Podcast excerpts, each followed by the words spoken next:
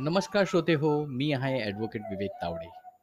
आज आपल्यासाठी घेऊन आलो एक छानसा लेख ज्याचं नाव आहे सावधान श्रीकृष्ण जिवंत आहे.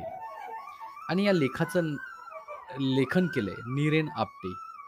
आणि हा जो लेख आहे तो माझ्या वाचनात आला होता कृष्ण जन्माष्टमीच्या निमित्ताने. छान लेख आहे.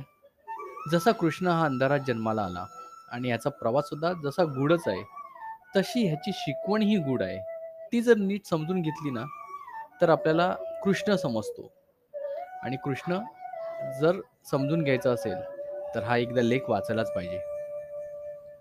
एक छोटीशी गोष्ट आहे. ती गोष्ट म्हणजे एक बाप आपल्या मुलाला म्हणाला की आज मी तुला जीवनातील फार मोठा धडा शिकवणार आहे. चल ही समोर जी भिंत दिसते ना त्या भिंतीवर चढ.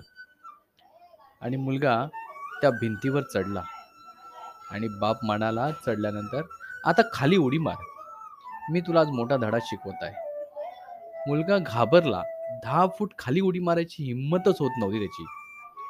तेव्हा बाप म्हणाला अरे मार उडी. काळजी करू नकोस. मी आहे. तुला जळून घेईल किंवा पकडेल.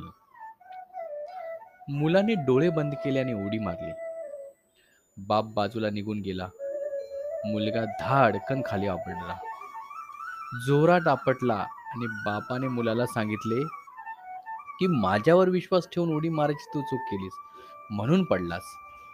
डोळे उघडे ठेवून तुझ्या बळावर जर उडी मारली असतीस ना तर काहीच झालं नसतं. आज मी तुला हा एक मोठा धडा शिकवलाय. जे काही करायचं ना ते स्वतःच्या बळावर कर. हा कृष्ण ना हा असाच खोडकर आहे हा. केव्हा आधार काढून पळून जाईल ना काही भरोसा नाही. अभिमन्यू चक्रव्यूहात फसला होता. कशामुळे तर? श्रीकृष्णामुळे. चक्रव्यूह कसा भेदायचा हे कृष्णाने सांगितले होते. पण त्यातून कसं बाहेर पडायचं हे कृष्णाने सांगितलं नाही हा? कृष्ण आहे असाच अजब. आपल्याला फसवतो गंमत बघतो आणि फुकटात काही देत नाही हा? अर्धा मार्ग दाखवतो रस्ता थोडासा उघडतो पण पोचायचं कष्ट आपल्यालाच घ्यावे लागतात. मोफत काही नाही आहे या जगात. नो स्पून फिडिंग चक्रव्यूहात उतरणार असाल तर उतरा पण जिंकून बाहेर पडायची माहिती तुम्हालाच घ्यावी लागेल. ते कष्ट तुम्हालाच घ्यावे घ्यायचे आहेत. चक्रव्यूहातून श्रीकृष्ण अलगद उचलून बाहेर काढत नाही आणि काढू शकतो पण तो काढत नाही. फार चलाक आहे. चालू म्हणाना चक्रव्यूहात सोडतो आणि गंमत बघतो. सुटायचं तर तुमच्या बळावर सुटा. नाहीतर फसलात.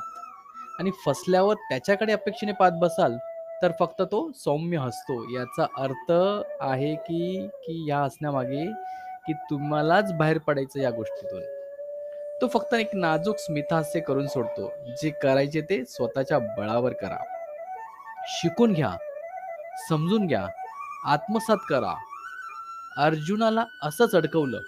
आपलं सैन्य दुर्योधनाला दिलं. आणि स्वतःच एकटाच अर्जुनाच्या पक्षात आला. ज्यामुळे दुर्योधनाला पक्के कळले की अर्जुनच जिंकणार.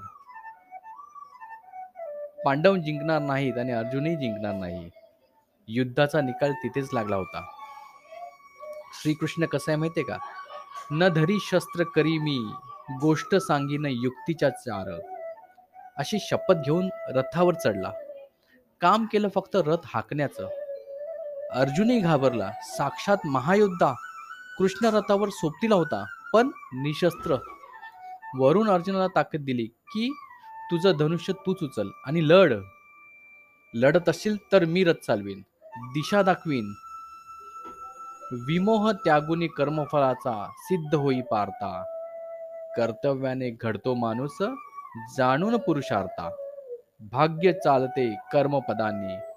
जाण खऱ्या वेदार्था कृष्ण भर रणांगणात वेदार्थ सांगतो. कर्मयोग पटून देतो. आपण तो नाही पटून घेतला आणि नाही आचरणात आणला तर कृष्णाचा काही भरोसा नाही हा मैदान सोडून पळून जाईल. अर्जुनाला बजावले की धनुष्य खाली टाकशील तर मीरच सोडलाच म्हणून समज. अर्जुन भर रणांगणात फसला. अखेरीस त्याचा तोच लढला आणि शेवटी जिंकलाही. अर्जुनामध्ये जिंकण्याची क्षमता आहे. कृष्णाला हे पक्के ठाऊक होते.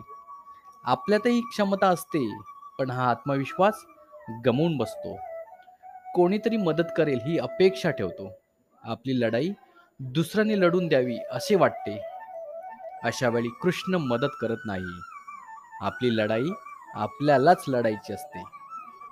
यत्र योगेश्वर कृष्ण यत्र पारते धनुर्धर. तत्र श्री विजयो गुरती ध्रुवा नितीर्मतीर मम.